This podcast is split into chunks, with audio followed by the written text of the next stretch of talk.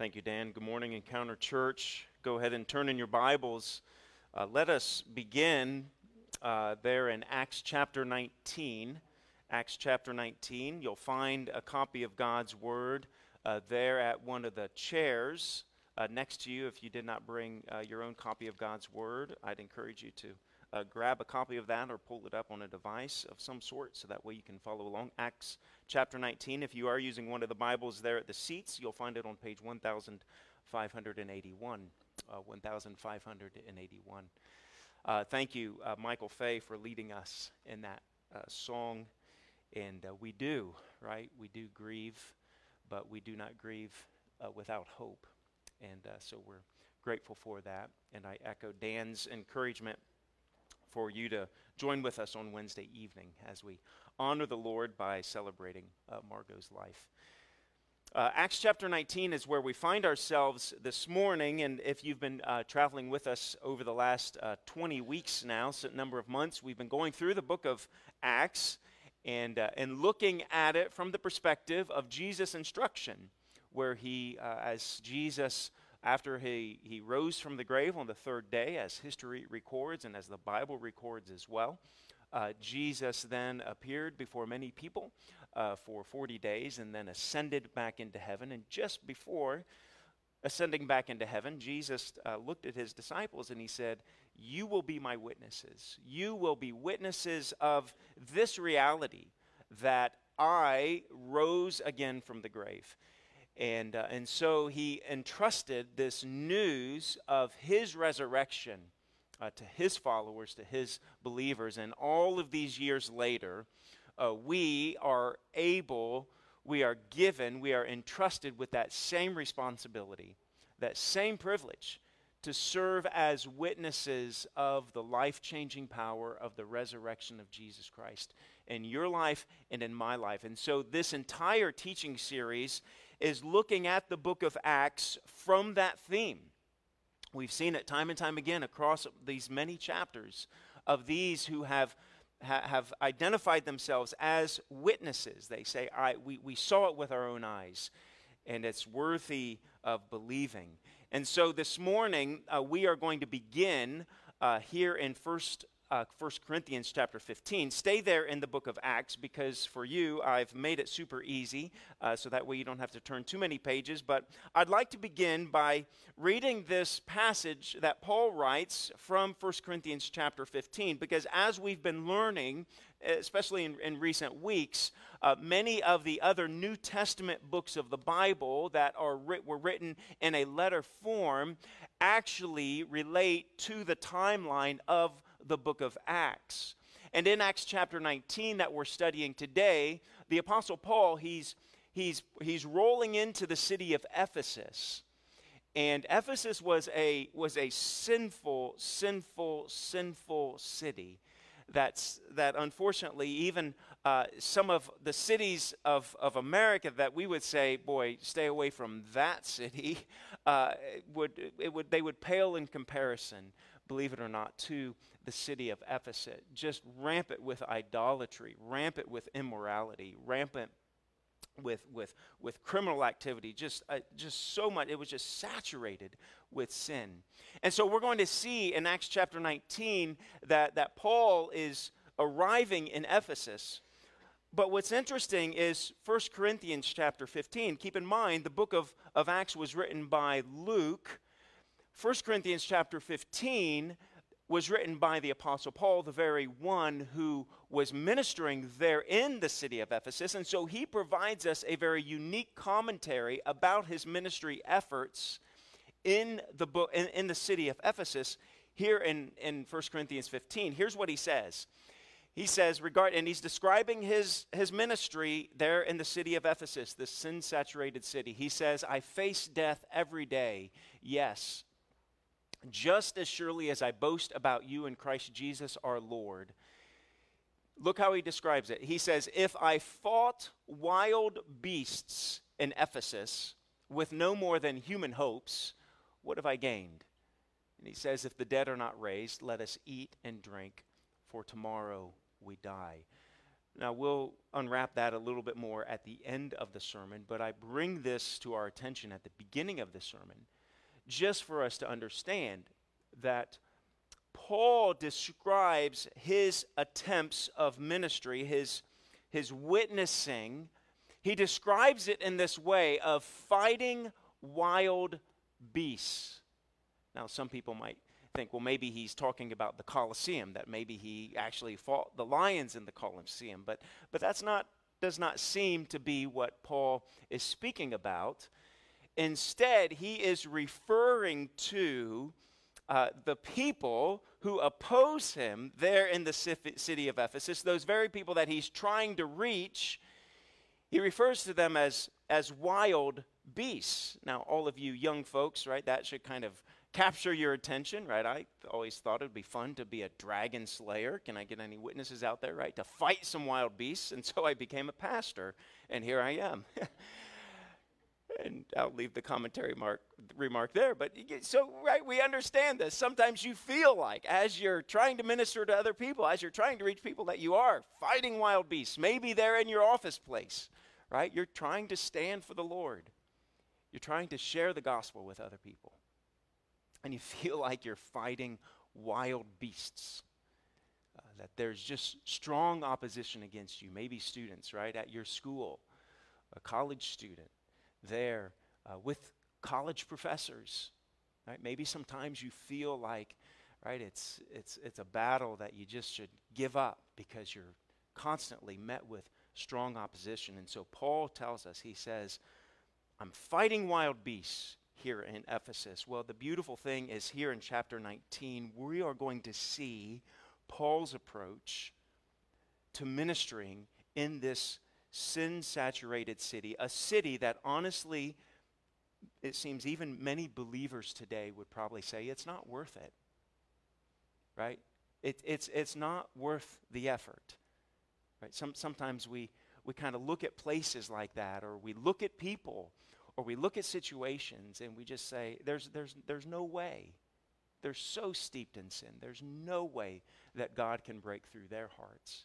But Paul is going to help us to, sh- eh, he's going to help show us um, his ministry attempts. We are going to cover a whole lot of ground, Lord willing, this morning. And so I trust that you will follow along with great attention as we allow God to speak to our hearts this morning. We're going to see that Paul's underlying theme, okay, especially as we will then again, we'll, we'll come back around to 1 Corinthians chapter 15. It will hopefully help wrap all of this up together. That Paul's witness is emboldened because of the certainty of not only Jesus' resurrection that he is declaring, but also he tells us there in 1 Corinthians 15, he says it's because of the certainty of his own resurrection, right, of his coming resurrection. Paul says, I'm willing to put my life on the line because I know there's a day coming when I will, will that, that, that eternity is on the line and that there's a coming resurrection. So, what do I have to lose in this? And so, that's the big idea for today's sermon that the certainty of resurrection should embolden our witness. So let's go ahead and let's, let's jump in. First, the first section is going to be this uh, verses 1 through 10. We're going to see how how Paul commits himself to the hard work of evangelism. He commits himself to the hard work of evangelism. We, we, uh, we also might be able to add to that the hard work of discipleship. And we've mentioned this some here in recent weeks that discipling other people, walking alongside people in their, in their relationship with the Lord, it is hard, difficult work. And we'll get a glimpse of that here. Follow along with me, starting in verse 1 of chapter 19. So it says, while Apollos was at Cor- Corinth, Paul took the road through the interior and arrived at Ephesus. And there he found some disciples. And he asked them, Did you receive the Holy Spirit when you believed? They answered, No, we have not even heard that there is a Holy Spirit. And so Paul asked them, Then what baptism did you receive? Well, John's baptism, they replied. And Paul said, John's baptism was a baptism of repentance. He told the people to believe in the one who's coming after him. That is Jesus. And on hearing this, they were baptized in the name of the Lord Jesus. And when Paul placed his hands on them, the Holy Spirit came on them, and they spoke in tongues and prophesied.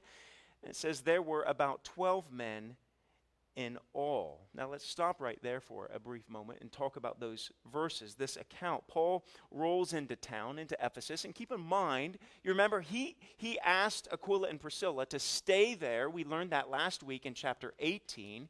He instructed Aquila and Priscilla to, to stay there, and one can only imagine that they probably began the work of the ministry telling people about the gospel. They're doing some of the groundwork going before Paul, uh, before he arrives back in Ephesus. You might also remember that Paul had actually told the people there in chapter 18 that he would he, he hoped to return. The people wanted Paul to stay there in Ephesus. And, and Paul said, I, have got to get home, right? I got to get back to, to the church there in Antioch. He said, but hopefully I can return to you. Now we see Paul returning this on his, his third missionary journey.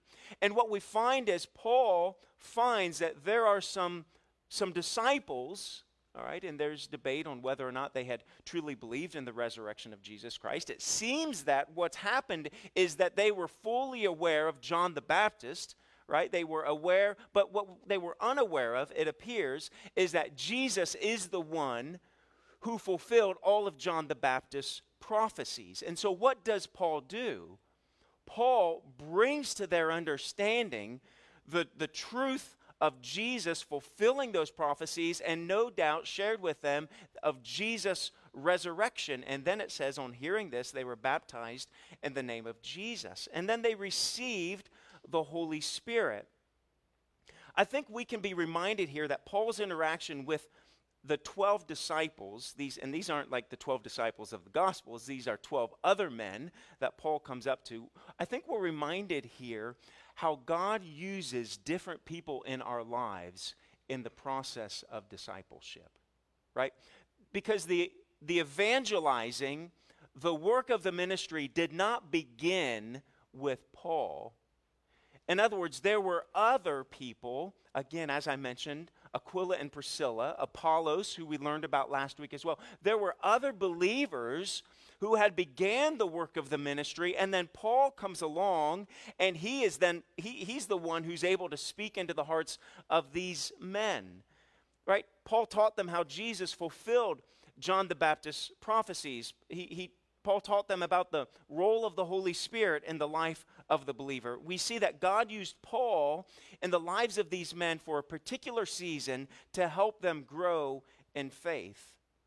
I mention that because I, I would say all of us in our walk with Jesus, the, the process of discipleship is not, is not isolated to one individual.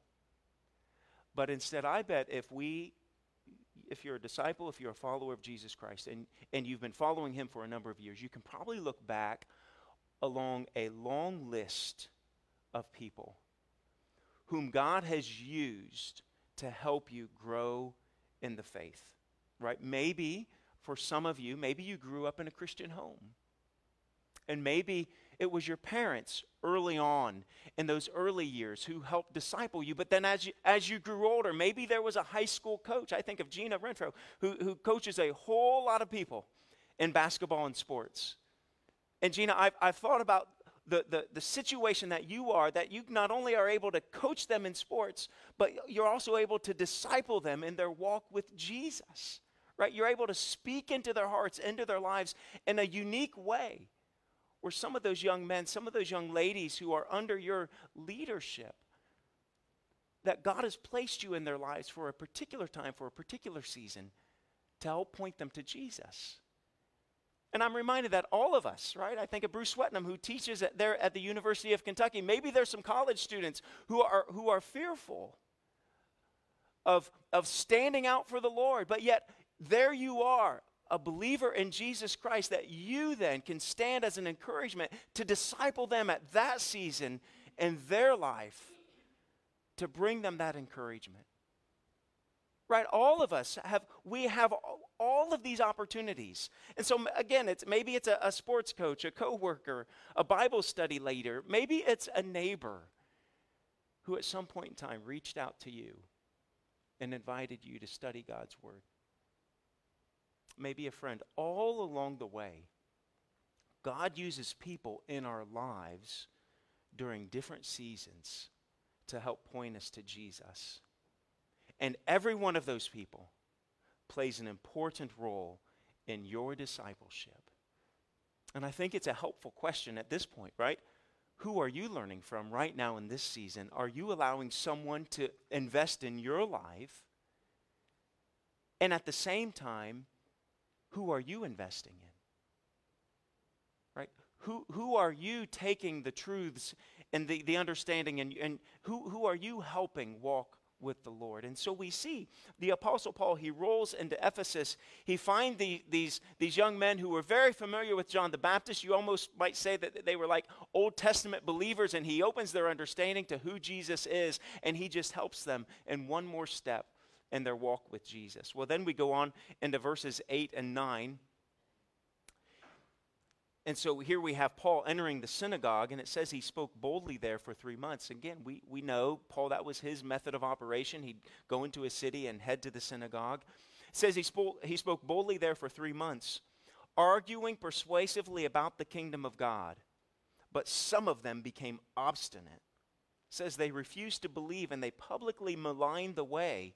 And so what happened? Paul left them. He, t- he took the disciples with him and he had discussions daily in the lecture hall of Tyrannus. This went on for, you might want to underline this, for how long? For two years. So that all the Jews and the Greeks who lived in the province of Asia heard the word of the Lord. Now you have to understand, right? He goes to the synagogue and he's met with opposition. He's met with strong opposition over the three months, the hearts of those who were in dialogue with Paul there in the synagogue, their hearts were growing more and more callous. Seems like there was a growing disbelief, a growing disobedience that was displayed by these men, that as they were presented with the truth, their hearts only got, got more and more hard. In fact, you see there that there's a sequence to their growing opposition. Luke indicates this in verse 9 that they, that they gradually became hardened to, to Paul's teaching. And then they became disobedient to it, to it. And then finally, they began to verbally oppose him in public. It almost would seem that what's taking place here is that these, these people began to heckle like they were some hecklers. We've, we've seen uh, those various protesters who maybe will stand up to, during some sort of hearing or some sort of public discourse. Uh, people will stand and, and they'll protest. They'll have those signs, their signs, and they'll try to shout over the person who's speaking. It seems like maybe that's what was taking place with the Apostle Paul. And their hearts as their hearts were presented with truth, they hardened their hearts toward it. I think a good word of warning for us as followers of Jesus is that we must be certain that our hearts are always pliable to God's word, that we are always willing to obey his commands. Because, church, it is possible that our own hearts would become hardened toward the Lord when we begin to listen to the other voices or we start to disobey the Lord, even in the smallest of ways, right? The devil wants to tempt you just a little bit. And he's whispering in your ears and he's wanting to say, ah, that's not true. Right? I mean, it, this is as old as the Garden of Eden, right? Did God really say? And he wants to tempt us just to, just to veer off course just a little bit. Oh, but everyone's doing it. It's okay. That's so old school. That's so old fashioned. And what happens is sometimes the calluses can begin to grow in our own hearts to where we even might even find our own selves wandering far from the Lord, even becoming obstinate or a, a vocal critic against those who are following the Lord. And so, so I think we need to watch ourselves here. And so what happens? Paul's met with this opposition. And, and what does Paul do? Paul changes his base of operation. Again, so it's a reminder that as we are doing the hard work of, of evangelism, that you'll meet people who are like those first 12 disciples, those men who respond favorably to the gospel, but yet also you'll be met with strong opposition. And so Paul, he doesn't give up here, does he? Instead, he just kind of tweaks his ministry. He changes course a little bit. And so Paul changes his base of operation by moving from the synagogue to the school of Tyrannus. And it says then in verse 9, okay, so what happened? He, he took the disciples, maybe some of those 12 who he met early on, or and probably others, he took them and they started meeting in a lecture hall or a school classroom that was most likely owned or run by a, a, a man by the name of Tyrannus. In the ancient world, we have to understand that the, the working hours, okay, the working hours started early in the morning until 11 a.m., and then they took an afternoon break from 11 to 4, and then they would go back to work from 4 until the, the evening hours. It's most likely that Paul is teaching these disciples during his morning, uh, during his afternoon hour break.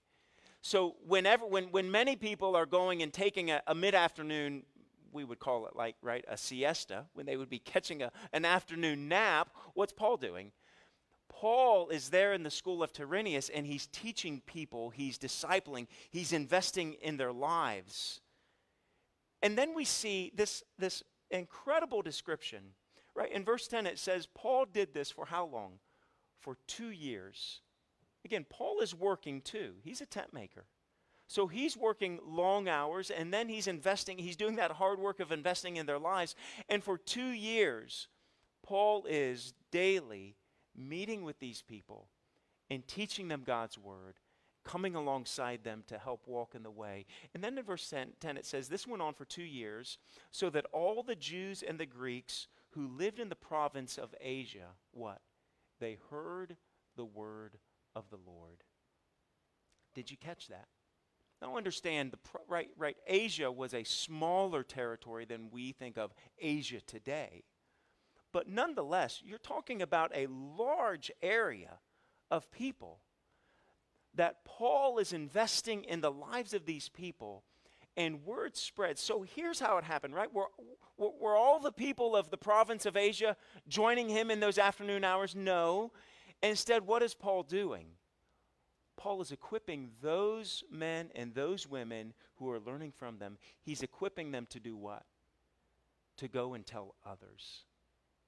You think about Paul's instruction to Timothy in 2 Timothy chapter 2 verse 2. What does Paul tell Timothy? He says this. He says, "What you've heard from me, teach it to other men who are then able to do what? Teach it to others." Right? So think about this within the context of what takes place here on a Sunday morning. This instruction is given to you. Why? So that you can go home and critique the pastor's sermon? Well, that might happen, and that's okay. But ultimately, what is one of the purposes of coming here on a Sunday morning and learning from God's Word? So that you'll become puffed up? No so that you can then, in turn, teach it to others. That's how the Word of God spread throughout the entire province of Asia. Is that, is that these people would come and they would learn from Paul, and then they would be dispersed back out to their homes a, a, around the countryside. And they would say, You would never learn, you would never guess what I learned today at the, today at the school of Tyrannus. What did you learn? and they would then teach it to other people. And then that person, right, it spreads like wildfire, doesn't it? And so we see little by little, as Paul is doing the hard work of evangelism, word is spreading. In church, I wonder are you sharing with other people the truths that you are learning and how what you're growing in in your walk with Jesus? It doesn't have to be me, right? There's a lot of great preachers that you can listen to. There's a lot of great Bible teachers that you can have access to. Maybe it's just the, the truths that you're learning in your own in your own Bible study. Right? How are you sharing that with other people so that the word of God is spreading throughout your cul-de-sac, throughout your community, throughout your office? So we see Paul is committed to the hard work of evangelism, and hopefully we can do the same. The next one is, is that we would trust that God's power will prevail. Again, Paul is facing down the beasts. There, he's slaying dragons here in the city of Ephesus. And now in Acts chapter 19, verses 11 through 20, we're going to see how, how the power of Jesus Christ is put on display and how it's shown to be more powerful than any idols or any magical powers that the people were, were seeking after. We see that not only was God working through Paul's preaching and teaching, but God was also working through Paul in miraculous ways. We're going to see that God's power was displayed and prevailed over the powers of this world. Why? Because Paul was trusting God to use him according to his will. So now we join again looking there at verse 11. It says, God now did extraordinary miracles through Paul. Look at this. So that even handkerchiefs and aprons that had touched him were taken to the sick, and their illnesses were cured, and the evil spirits left them. That is such a phenomenal event, isn't it? Now, I don't think, like, I think of uh, when we go to these parades, right, the J Town Gaslight Parade, right, you have this guy who's pushing this cart with all of these trinkets hanging from it, right? He's selling it, and all you children are like, Mom and Dad, can I go and get this, like, this toy sword or this lightsaber or whatever, right? I don't think Paul had, had like, set up some sort of gift shop you know, and he said, Come and hear me preach, and on your way out, make sure you make, make your way through the gift shop and pick up one of these hankies that I touched so that you can then take it home and, and, and wave it over someone. It just seems more or less that maybe it just by mere accident, right? Someone, somehow, a handkerchief that, that Paul had left behind, that someone pulls up and they take it and there's some sort of healing power that God would use this. I don't think this is a I don't think this is a prescription of, of how God necessarily works today. Maybe some of you have gotten in the mail from different organizations, right? A, a, a, handkerchief or some sort of prayer mat that, that people say this has been blessed and so this is, has miraculous powers as long as you send us your monthly gift. I, I don't think that necessarily is how God works, but in this situation, God chose to work this way. Why? Because in the city of Ephesus, there was, a, there was an emphasis on magical powers, on demonic influence. And so, what God is doing, God has chosen to work through Paul in this way to help show that God's power will prevail over all worldly powers. So Luke mentions to us how people were taking hankies hankies home and, and aprons that had touched Paul home. They're bringing him, trying to rub up shoulders next to him and just to get, get the scent of Paul on it so they could take it home and heal their loved one with it. Because now in verse 13, look what happens. So some Jews who went around driving out evil spirits, they tried to invoke the name of the Lord Jesus over those who were demon possessed. And they would say, In the name of the Jesus whom Paul preaches, I command you to come out. Seven sons of Sceva, a Jewish priest, they were doing this.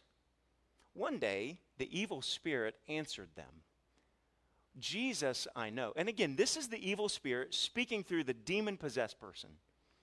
Jesus, I know, and Paul, I know about, but who are you? Now, I can only imagine if I'm one of those seven sons of Sceva, at that point, I'm probably going to be shaking in my boots. I, I'm, I'm probably going to be thinking, right, Cooper? I mean, can you imagine that, right? And this demon possessed man talks to you, and, and the Spirit is speaking through him. And he says, Who are you? I've heard of Jesus. I'm familiar with Paul, but I don't have a clue who you are. And then notice what happens. And again, there's some comedy here. It, I think we can chuckle at this a bit. It says, Then the man who had the evil spirit jumped on them and overpowered them all, all these seven sons of Sceva. He gave them such a beating that they ran out of the house naked and bleeding. I can only imagine what a sight that must have been to behold. And especially if you are a member of the early church, as you're recounting this, this event, as you're telling your children and say, you wouldn't believe what happened down the street with, to those old, those, those old sons of Sceva. What were the sons of Sceva trying to do? They were trying to hijack the power of God for their own purposes. They were trying to hijack it for their own purposes, but instead we see that God is using Paul, God, God's power is working through Paul for his purposes. These men were attempting to use it for their own desires, for their own selfish gain.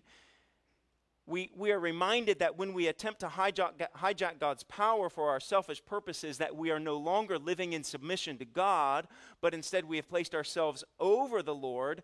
We, we've tried to place ourselves and to use Him for our advantage. So we know that, that though Paul's miracles, that through Paul's miracles and these sons of Sceva, what happens is word about this event spreads. And we see it then in verses 17 through 20. It says, When this became known, all right, when the sons of Sceva, uh, naked and bleeding, they're running out of the house, when this became known to the Jews and Greeks living in Ephesus, the people are seized with fear. And the name of the Lord Jesus was held in high honor. Many of those who believed, they now came and openly confessed what they had done. A number who had practiced sorcery brought their scrolls together and they burned them publicly says when they calculated the value of the scrolls, the total came to 50,000 drachmas. Oh, it would have been in today's terms over a million dollars, probably several million dollars worth. And it says, in this way, the word of the Lord spread widely. And what does it do? What did it do? It only grew in power. We see here how God uses the folly of these men to glorify himself right? These men who were wanting to somehow usurp God's power for their own advantages, we see how God uses it to lift high his name. And word in the region spread, and men and women far and wide heard the story, and it only caused more people to believe in Jesus because the power of Jesus that was displayed through the handkerchiefs of Paul was shown to be more powerful than these sons of Sceva trying to hijack God's power for their own purposes. It says people were convicted of their sin. They brought out the magic books, they burned them. And these magic books probably would have been the property of new converts there in, in, in the city of Ephesus. So you have to understand, like, as these believers are believing in Jesus Christ, what's taking place? Their lives are being changed. They're turning away from old sins. They're turning away from idol worships. They're turning away from magical practices. They're turning away from immorality uh, practices that they had been participating in. And it says, verse 20, it provides us with such a wonderful picture that the word of the Lord was growing mightily and it was prevailing. The saints of the church their light is shining in a dark world. The saltiness of the saints is growing. Church, I pray that the Lord would allow us to be used in such a way that we would commit ourselves to the hard work of evangelism. Right? That we wouldn't look at our city with despair. That we wouldn't look and, and see all of the headlines and, become overwhelmed or overburdened and say, man, it's, there's, there's not a chance, right? What's going on? But instead, we would look at that and we would see that there's opportunity here for us to live as witnesses, to take the truth of the gospel to our neighbors. And then next, in Acts chapter 19, verses 20 and through 41, this is the last section. It's a long chunk of the chapter. This chapter concludes with a riot in the streets. And then it ends up with the crowd marching to a theater. It ends up with a, the chapter includes, the, the final verses of the chapter include a two hour protest chant. And finally, the city clerk is speaking, is, is speaking some sensible words uh, to the people. Would you follow along with me as I just read as we go through these verses? Again, in verse 21, Paul is Uh, is some different commentary remarks that Luke makes that Paul is making traveling plans to continue to take the gospel. Verse 23, we'll get to the riot. Verse 21, he says, After all this had happened, Paul decided to go to Jerusalem, passing through Macedonia and Achaia. After I've been there, he said, I must visit Rome also. And so he sent two of his helpers, Timothy and Erastus, to Macedonia, while he stayed in the province of Asia a little longer, or while he still stayed there in Ephesus. Verse 23, uh, the riot in Ephesus. It says, About that time there arose a great dis- disturbance about the way. A silversmith named Demetrius, who made silver shrines of Artemis, he brought in a lot of business through the craftsmen there. He called them together along with the workers in related trades, and he said, You know, my friends, that we receive a good income from this business. And you see and hear how this fellow Paul has convinced and led astray large numbers of people here in Ephesus and in, practic- and, and, and in practically the whole province of Asia. Paul says that gods made by human hands are no gods at all. He says there's a danger not only that our trade will lose its good name, but also that the, the temple of the great goddess Artemis will be discredited, and even the goddess herself, who is worshiped throughout the province of Asia and the world that she will be robbed of her divine majesty. So here's what happens. Here's this guy by the name of Demetrius. Again, what's taking place, church? In this sinful, dark city of Ephesus, right? The work of the ministry is taking place. People are telling people about Jesus. The gospel is going forth. Bible studies are being held right? The word of God is spreading. The power of the resurrection of Jesus Christ is prevailing over all worldly powers. People are getting saved. And now the economy is being impacted, right? It, right? People get serious when you start messing with their pocketbooks, don't we? Don't they? And so here we have Demetrius. He says, "Listen, I right, quarter over quarter, my idol sales have gone started to go down." And I'm a bit concerned about this. So, what does Demetrius do then? All right, it starts as an economic concern for him personally, but he knows that not everyone's going to be concerned about his pocketbook. And so he kind of adds to it that there's got to be a religious concern. The Temple of Artemis there in Ephesus was one of the seven wonders of the ancient world. It was a magnificent, it was a, a magnificent structure. And so it brought a lot of business. There were festivals that were held to worshiping this goddess of fertility. Huge money was involved here. Demetrius says, well, he, he knows it's hurting his pocketbook. It's probably hurting others others as well, but he also knows that not everyone is going to get behind him if it's just an economic concern. And so he then ties it to a religious concern, the goddess herself. Then he even ties it to like a national or civic concern that somehow this goddess that we're so proud of, that her name is going to be defiled. So he calls together these people. Then in verse 28, it says, When they heard this, the people are furious. And they began shouting, Great is Artemis of the Ephesians. And what happened? Soon the whole city was in an uproar. The people seized, the people seized Gaius and Aristarchus, Paul's traveling companions from Macedonia, and all of them rushed into the theater together. Paul, verse, underline verse 30, we'll come back to it. It says, Paul wanted to appear before the crowd, but the disciples would not let him. And even some of the officials of the province, friends of Paul, they sent him a message begging him not to venture into the theater says in verse 32 the assembly was in confusion. Some were shouting one thing, some another. Look at this. Most of the people did not even know why they were there. They just got caught up in the mob mentality. The Jews in the crowd, they pushed Alexander to the front. They shouted instructions to him. He motioned for silence in order to make a defense before the people. But when they realized he was a, a Jew, they all shouted in unison, for about two hours, Great is Artemis of the Ephesians. Then in verse 35, the city clerk quieted the crowd and said, Fellow Ephesians, doesn't all the world know that the city of Ephesus is the guardian of the temple of great Artemis and of her image, which fell from heaven? Therefore, since these facts are undeniable, you ought to calm down and not do anything rash. You have brought these men here, though they have neither robbed temples nor blasphemed our goddess he's trying to speak sense into them. He's saying they've not done anything other than talk about Jesus. He says, If then, in verse 38, if then Demetrius and his fellow craftsmen, if they have a grievance against anybody, the courts are open and there are proconsuls, they can press charges. If there is anything further you want to bring up, it must be settled in a legal assembly. As it is, we are in danger of being charged with rioting because of what happened here today. In that case, we would not be able to account for this commotion since there is no reason for it. And after he had said this, he dismissed the assembly.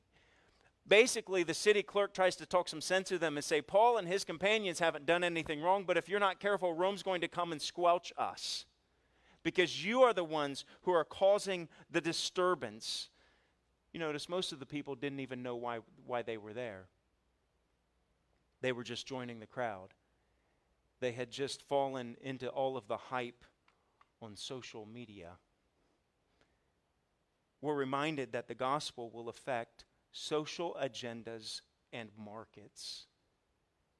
Let me say this that when the gospel begins to take root in a city, it will affect social agendas and it will affect markets and economics.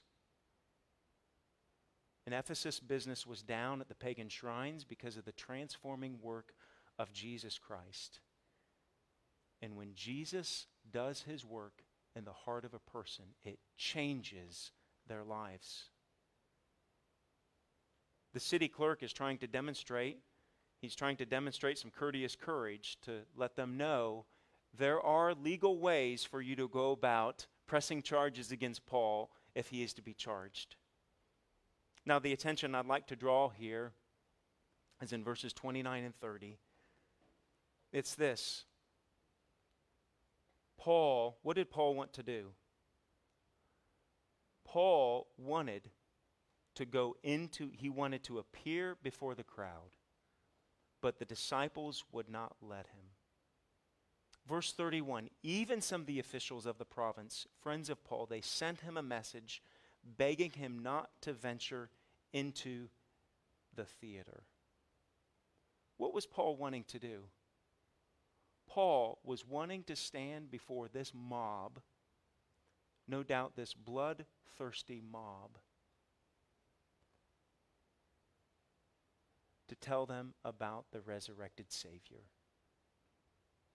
to tell them about Jesus, to help them to understand the error of their ways. Paul was ready to stand alongside his ministry companions. Paul was ready to die alongside them if need be. And the only reason why Paul didn't enter into the theater that day is because other people held him back. But Paul wanted to go in there. Church, when the mob is against you, when the mob is against the gospel of Jesus Christ, what is your response? Do we cower in fear? Or do we say, let me get in there? I think this takes us back to 1 Corinthians chapter 15, where Paul describes this as wrestling or fighting wild beasts. It seems like he's describing this mob as being wild beasts. And notice Paul says that the reason why he was emboldened, the reason why he could stand before those wild beasts, is because he says his hope is not, is not in the humanly, but instead his hope is in Jesus' resurrection and his own coming resurrection as well. 1 Corinthians chapter 15 is all about Jesus' resurrection. It's all about the believer's resurrection. And so, what Paul is saying, Paul is saying that if they take my life, he says, I've, I've not lost anything. Paul's courage and boldness to proclaim the gospel before these beasts, before this maddening crowd, is embedded in the certainty and the hope of heaven. In fact, it was out of Christian love, it was out of love for his neighbor that Paul did all he could do to share the gospel with them. See, Paul, it says, again, it says there at the end of verse, uh, verse 32, it says, if the dead are not raised, all right? If, if we don't have any hope in life everlasting, if we don't have any hope in heaven, what does he say? Then we should just join the rest of the world. Let's go down to the nightclub and drink the night away. He says, Let us drink, eat, and drink, for tomorrow we die. But Paul says, because we do have hope in Jesus' resurrection, we have certainty in that, because we do have hope in our coming resurrection, he says, Then I'm going to stand boldly before these crowds. I'm, to, I'm going to work myself to the bone to let people know, to help them grow in their relationship with Jesus Christ. I'm going to do whatever I can do to share with them the love of Christ. See, Paul knew, Paul wanted to go back into that, into that theater because he knew that eternity was on the line for these people. Paul said, if there's no life after this life, then yes, let's go down to the nightclub and we'll party the night away. But Paul was certain of Jesus' resurrection, of what he had witnessed, and he was certain of his coming resurrection. And this emboldened his witness. You see, Paul knew that if these people were to take his life, that Paul would lose nothing but gain everything. Paul was willing to trade his life so that the crowds, the beasts who sought his death, could hear the good news of eternal life in Christ Jesus. Church, may we learn from Paul's example here in Acts 19. May we be reminded that evangelism is hard work. It's hard. May we be reminded that ultimately God's power is going to prevail. And may we be reminded that because Jesus is alive and that we are promised life everlasting, that we can stand before the crowds and that we can fight those wild beasts. Would you pray with me? Father, help us now to take these truths and, Lord, help us to live it out. God, I pray that you would embolden us, that when we sense the Holy Spirit nudging us to tell someone about Jesus, to share the gospel, to point someone to Jesus. God, when the Holy Spirit is nudging us, God, I pray that you would help us to have the courage to be obedient in those moments, to share the truth of Jesus' resurrection. And so, God, take these words that we've studied today, apply them to our hearts, and help us to live it out. And I ask this in Jesus' name.